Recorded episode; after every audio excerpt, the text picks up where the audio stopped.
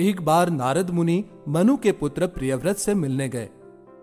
प्रियव्रत ने नारद जैसे ज्ञानी ऋषि का स्वागत पूरे सम्मान और आतिथ्य के साथ किया, जिसके पश्चात प्रियव्रत ने नारद मुनि से कई प्रश्न किए, परंतु ज्ञान की प्यास लगातार बढ़ती चली गई और प्रियव्रत ने पूछा, मुनिवर, जब भी कुछ घटित होने वाला होता है, देवों को पूर्वानुमान हो जाता है, लेकिन मैं किसी ऐसी घटना के विषय में जानना चाहता हूँ जो विचित्र और अद्भुत हो, जिसके पश्चात नारद मुनि ने प्रसन्नता पूर्वक अपनी एक विचित्र और अद्भुत कथा सुनाई, जिसमें वो माँ सावित्री को पहचान नहीं पाए थे।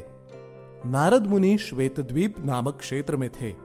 ये स्थान यहाँ की सुंदर झील के कारण प्रसिद्ध था और नारद मुनि उसकी सुंदरता देखने के लिए लालायित थे।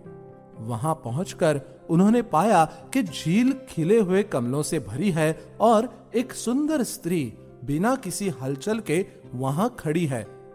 नारद मुनि उस स्त्री की सुंदरता और मनोहारी रूप देखकर मंत्रमुग्ध हो गए। उस स्त्री में एक अलग तरह की लालिमा और चमक थी। नारद जी उस स्त्री के पास जाकर बोले, हे सुंदरी, तुम कौन हो उस स्त्री ने नारद मुनि को दुखी होकर देखा और अदृश्य हो गई। जहाँ वो स्त्री अदृश्य हुई, वहाँ आभामयी लड़कियाँ दिखने लगी। नारद मुनि ये देखकर हैरान थे कि वो लड़कियाँ भी अत्यंत सुंदर थी। नारद मुनि ने उनका परिचय पूछा, परंतु उन्होंने कोई उत्तर नहीं दिया। वो तीनों आपस में मिल गई और वही स्त्री पुनः नारद मुनि के सामने प्रकट हो गई। नारद मुनि ये करिश्मा अपनी आँखों से देख रहे थे, तभी वो स्त्री बोली, हे hey मुनिवर, मैं वेदों की जननी सावित्री हूँ। ये तीनों लड़कियाँ स्वयं वेद थी, दाई ओर ऋग्वेद खड़ी थी, जिसका अध्ययन स्वयं नारायण के रहस्यों को जानने के समतुल्य है।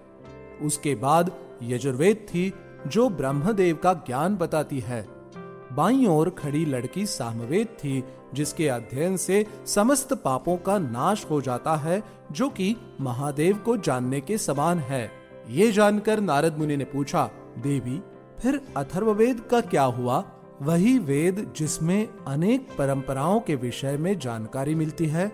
माँ सावित्री ने कहा, प्रारंभ के तीन सर्वोच्च वेदों के ज्ञान के अभाव में अथर्ववेद आधारहीन है। और ब्रह्मा के पुत्र होने के बाद भी तुम मुझे नहीं पहचान पाए, इसलिए मैंने तुमसे तीनों मुख्य वेदों के ज्ञान का हरण कर लिया है। नारद मुनि को, माँ सावित्री को ना पहचान पाना लज्जाजनक लगा और उन्होंने अपने कृत्य पर क्षमा मांगी। माँ सावित्री ने उनसे कहा कि इस झील में स्नान करने के बाद वो अपने खोए हुए ज्ञान को पुनः प्राप्त कर लेंगे और उन्हें अपने पूर्व जन्म का ज्ञान भी हो जाएगा।